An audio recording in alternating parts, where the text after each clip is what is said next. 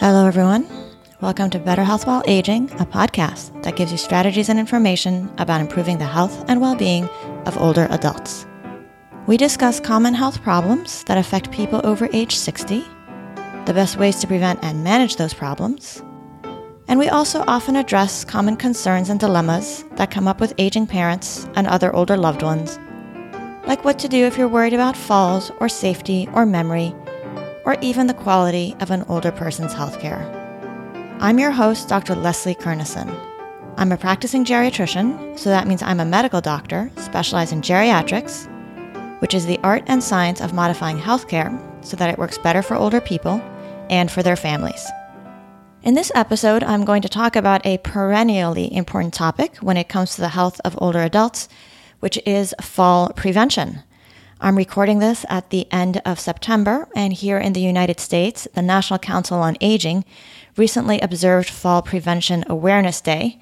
They generally do this right around September 21st or 22nd, which marks the beginning of the fall season.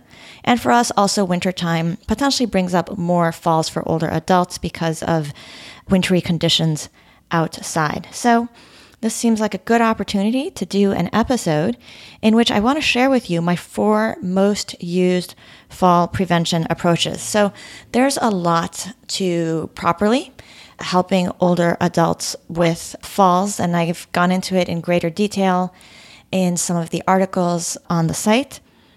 But there are also a couple approaches that we just routinely rely on in geriatrics, but these are often overlooked by busy primary care providers. Even though the Center for Disease Control and other expert groups have made an effort to educate PCPs and make it easier for them to provide recommended fall prevention care. In particular, a few years ago, the CDC created a website and a whole package of fall prevention materials. The idea was to create sort of a toolkit with materials to make it really easy for the average on the ground healthcare provider to provide the recommended fall risk evaluations and fall prevention interventions. So, this is called the STEADI Initiative. It was created in consultation with the American Geriatric Society and also the British Geriatric Society.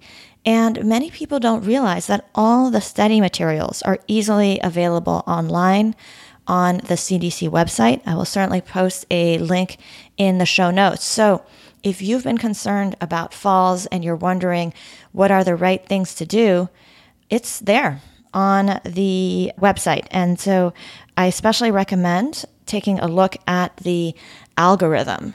And I'll post a link specifically to the algorithm. So, that's a chart designed for healthcare providers, but you might as well take a look too that uh, it's a flowchart that sort of outlines the key steps that healthcare providers are supposed to do, starting with screening the older person for falls by asking them three key questions, which are Have you fallen in the past year? And if the older person responds yes, how many times were you injured? The second question is Do you feel unsteady when you're standing or walking? And the next would be Are you worried about falling?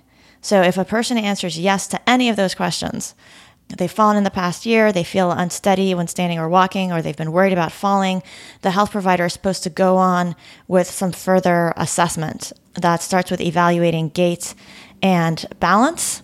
And then also potentially assessing for some of the other risk factors, which I've described in some of the other articles, such as the article, Why Do Older Adults Fall, which I'll share a link to on the site also. So, in this podcast, I'm going to share some of my favorite fall prevention strategies. And I say favorite because they're the ones that tend to apply the most widely to all people, uh, regardless of what other health conditions or risk factors they have going on. But if you have been concerned about falls and you want to be proactive, you could actually print out that algorithm and, you know, potentially bring it in to the visit. And I say this because I know a lot of people have told me that that they fell or that their mother fell and that they went into see the doctor and that, you know, basically, you know, quote unquote nothing was done. So I want I want to give you tools to make it easier for you to get the care that's likely to be helpful. Now, in terms of this episode, I'm not going to cover everything that is in the STEADI website or the American Geriatric Society's guidelines for fall prevention because that would take a while. And in particular, I'm, I'm not going to go deeper into that first step of helping somebody who has been falling, which is to do this careful assessment to identify an older person's particular risk factors. This is on the CDC algorithm as conduct multifactorial risk assessment. So I'm not going to go into that today, but I do want to tell you about, again, those four key fall prevention approaches that I and most geriatricians use over and over again because they're so often relevant to older people and they tend to be helpful. And then I'm also going to briefly talk about vitamin D because I used to have an article where I had my five top approaches, and vitamin D was one of them. And I have had to demote vitamin D from the preferred approaches for fall prevention. As I'm going to explain, I still recommend vitamin D supplementation for all older adults in general, but there have been some changes in the guidelines related to vitamin D for fall prevention earlier this year. And so I'm going to just briefly cover that in case that's something you've heard of and been wondering about. So, with no further ado, what are the four fall prevention approaches that I rely on the most? So, I'll tell you what they are briefly and then I'll go into slightly more detail. So, briefly, they are, you know, one, medication review with a special eye towards identifying medications that have been associated with falls and trying to stop, switch, or reduce them if possible. Two, checking blood pressure, sitting and standing. Three, getting that evaluation of strength and balance and gait. There are three simple tests that could be done in the primary care office or people can be referred to physical therapy. And then four is home safety assessment and modification, ideally in collaboration with occupational therapy if possible. So let me go through those again in just a little bit more detail. So, first, medication review. So, if you've been following the website or the podcast, you've probably noticed that in geriatrics, we spend a lot of time on medications for older adults. Older adults are often taking a lot of medications, and many of them affect balance or thinking. And since for us, falls are a major concern, and then also helping people with their brain health are a major concern, we're often very interested in medications. Medications can also have lots of side effects for other reasons in older adults because as people get older, they just tend to become more vulnerable to the side effects of medications. And also, since they tend to be taking more medications, the risk of interactions goes up. So, there are some, a number of medications that are known to be associated with fall risk. And I have an article about them on the website, and I also covered them on the podcast in episode 34. For myself, I've identified 10 types of medication that I think is useful to, to check for and reassess. They fall into basically three categories. One is medications that are psychoactive, so they're medications that affect the brain.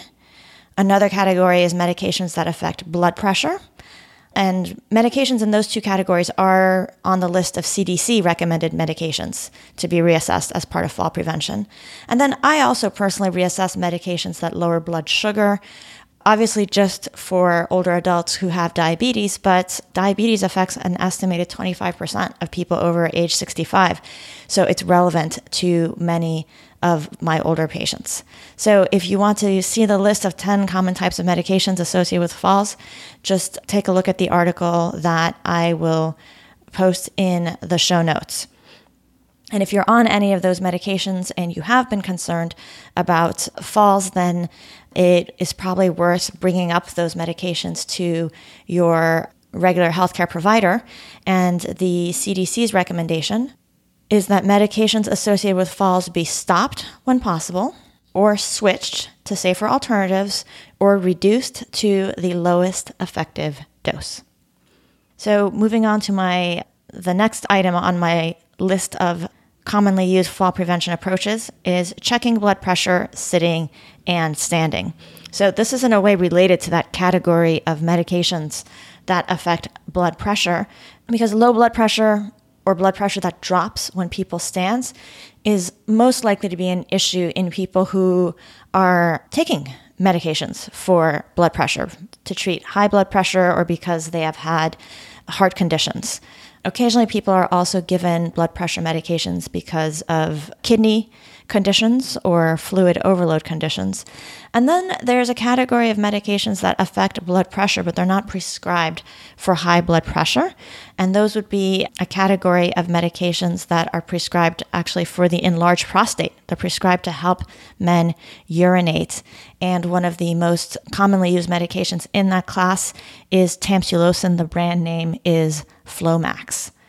So, why do we check blood pressure sitting and standing. So, two reasons. One is that some older adults are, even when they're sitting down, their blood pressure seems rather low and might be beneath one would consider a reasonable goal. Now, the question of what we would consider a reasonable goal for treating high blood pressure is complicated in of itself. I actually covered that in episode 18, but basically geriatricians and some expert societies say, you know, start by trying to get the systolic number, that's the top number, less than 150. 140s is probably okay.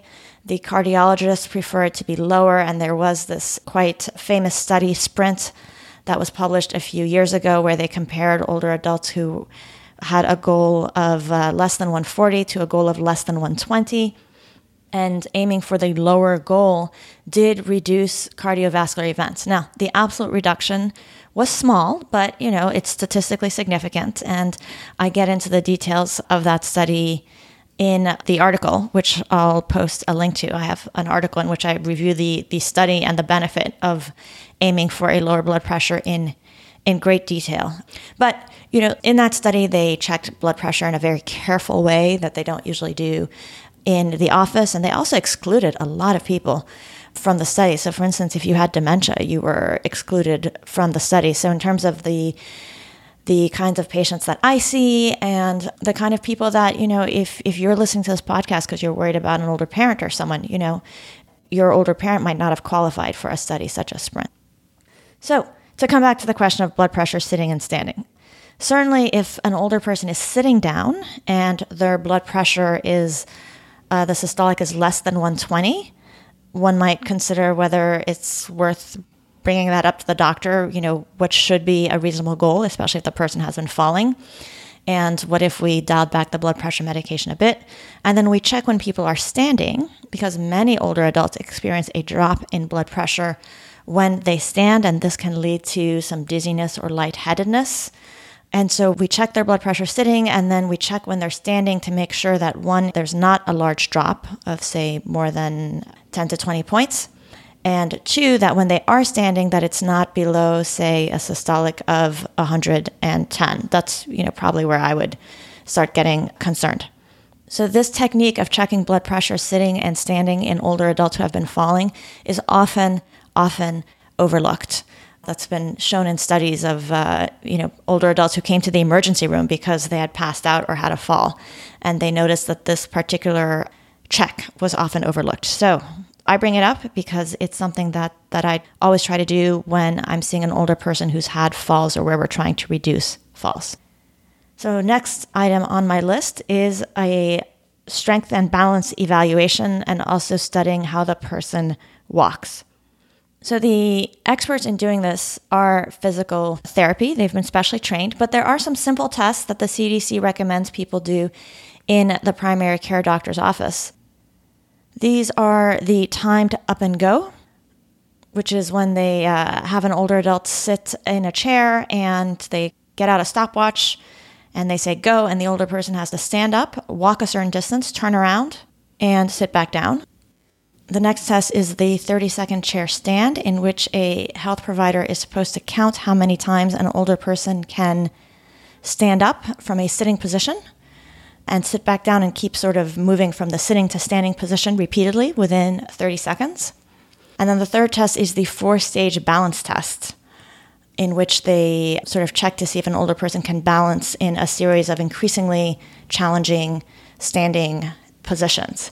So these are all fairly simple tests. The CDC has sort of one to two page sheets posted online on how to do them.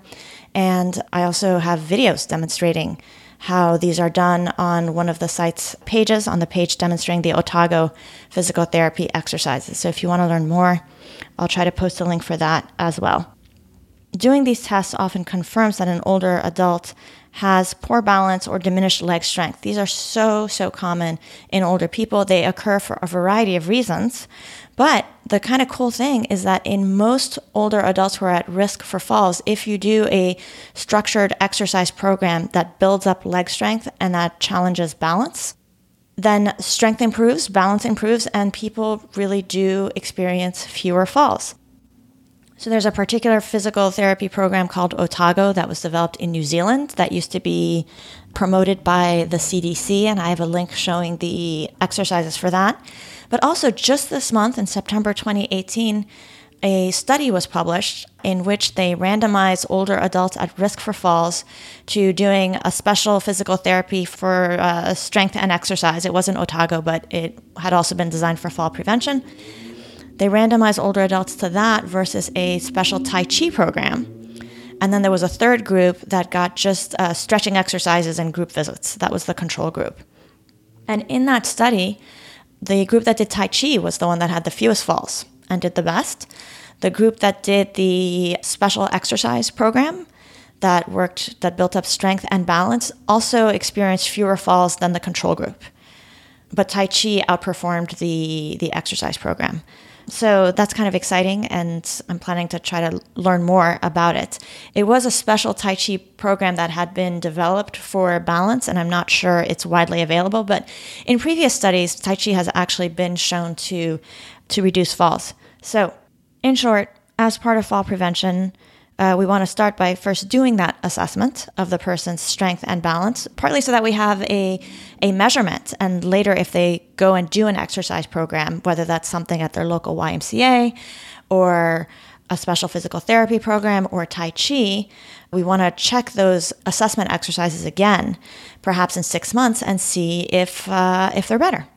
Moving on to the fourth strategy that I recommend home safety assessment and modification. So, as you probably know, homes are often not ideally set up to reduce the risk of falls. And research suggests that assessing the home and making changes or modifications can reduce fall risk. The CDC does have on their study website a one page checklist of things to check for and fix in the home. But actually, I found a checklist that is more thorough uh, and also seems to have been very carefully developed online that I quite like. It's developed by the Occupational Therapy Geriatrics Group at the University of Buffalo.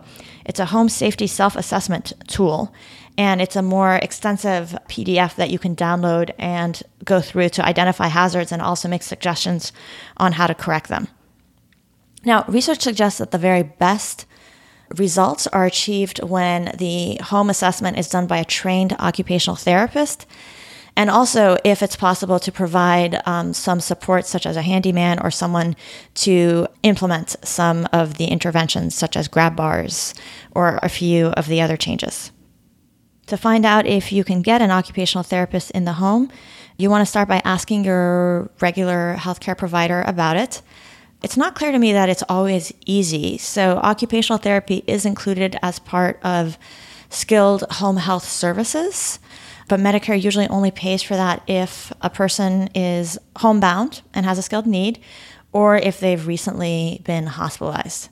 Otherwise, ask your healthcare provider and then also ask around. You can also try calling your local area agency on aging to find out if there are other ways to get an occupational therapist or other expert to the home to help with home modification if that's the route you want to go. At a minimum, use one of these downloadable checklists, either the CDC one or the one from the University of Buffalo, to get started. So, those are the four approaches that I recommend. And so, now what about vitamin D?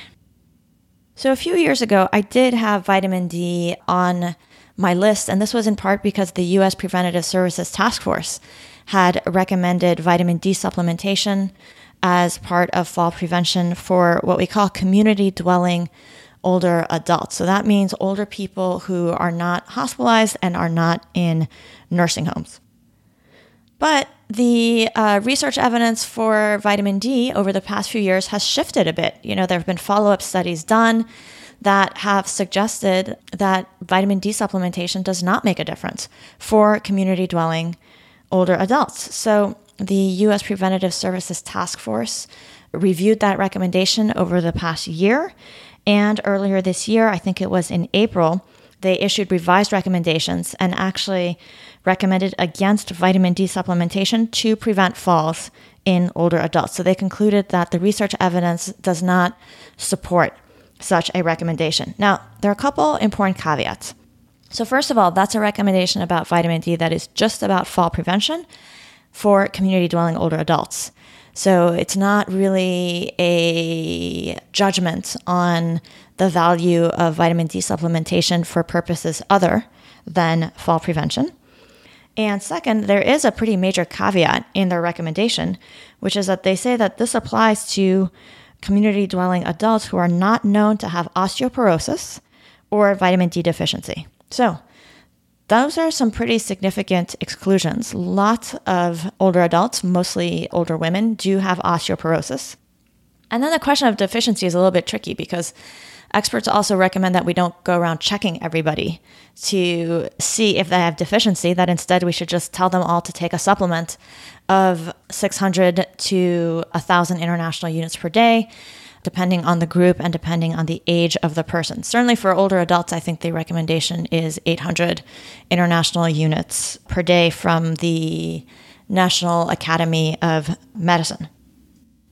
So I won't go into more detail on vitamin D and the research about vitamin D right now.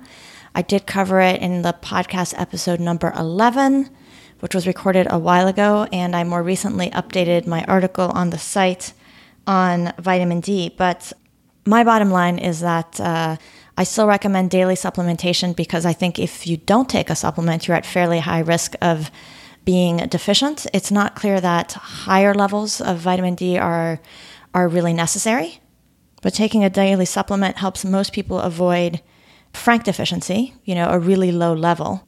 What level constitutes deficiency is, you know, another hotly debated topic that I address a bit in the article that I won't get into now. So, in short, if you're older, or actually if you're any age, I think uh, it's a good idea to take a vitamin D supplement for older adults, I recommend 800 to 1,000 international units, but don't count on this for making a dramatic difference in falls or necessarily in any other aspect of your health. It's, it's not really clear. I recommend it mostly because I think it makes sense to avoid deficiency, especially since bone health is an important issue for so many older adults. And so now to return to the issue of fall prevention. So, Perhaps the most important strategy to apply is to be proactive in getting help. So, as far as we can tell, it is still very common for older adults to not get as much help with fall prevention as they probably should. Part of this is because often older adults don't bring it up to their healthcare providers. They either think it's a normal part of aging, it's not, or they think nothing can be done, or they're embarrassed about it, or they're afraid they'll be told that they shouldn't be walking around without a cane or an assistive device. I mean, people have lots of reasons for, for not bringing it up. And we also know that when they do bring it up, their health providers often don't take all the actions that are recommended by the CDC in terms of evaluating for risk factors and then applying interventions, both just these proven interventions that are applicable to most older adults or specific interventions that are relevant to whatever specific risk factors might have been identified for an older person. So, falls are an important problem. Most of the time, they're just scary and embarrassing, but as you know, many of them cause life changing injuries for older adults, either head injuries or broken hips or other broken bones. So, as we go into fall and the winter, I just want to say that if you've been concerned about falls or if you've fallen, definitely tell your doctor. Do a little homework before you go in and be ready to ask about, you know, especially these four fall prevention approaches that we use over and over in geriatrics, which are getting your medications reviewed, and then considering uh, stopping, switching, or reducing if you're on any of them that are associated with falls. You want to get your blood pressure checked sitting and standing and talk about what the goal should be for your blood pressure control, especially if you're on medications for blood pressure. You want to have your uh, leg strength and balance and walking evaluated with those three simple tests or with physical therapy. And then you want to consider doing some kind of either special physical therapy program that practices balance and strength training or Tai Chi, because that has a good track record too. And then lastly, you want to do some form of home safety assessment. Uh, you can either use a downloadable checklist from the CDC or the University of Buffalo, or if you're able to, get an occupational therapist to come out to the house and make more specific recommendations. I did, in revising a recent article for Better Health While Aging, create a little PDF download that lists a lot of my favorite resources or links to the relevant articles. So I'll post that as well in the show notes. So, knowledge is power. I hope that this episode and the related resources will help you get the help that you need and deserve from your healthcare providers in reducing your fall risk or the fall risk of someone you care about. And with that, I'm going to wrap up this episode of Better Health While Aging. If you have any questions about something you heard in this episode, you can post it on the show notes page for the episode. I'll also be posting some links to some of the resources that I mentioned in the episode. To find the show notes, visit betterhealthwhileaging.net and click podcast in the main menu at the top. Last but not least, if you've been enjoying the podcast, don't forget to support us by subscribing on iTunes. And if you've already done that, please leave a rating and review. This makes it easier for others to discover our show in iTunes, and I would love for the many people who are interested in health or aging or family caregivers to be able to find it and give it a chance. Thank you so much for listening. I'm Dr. Leslie Kernisan, and I'm looking forward to you joining us for future episodes.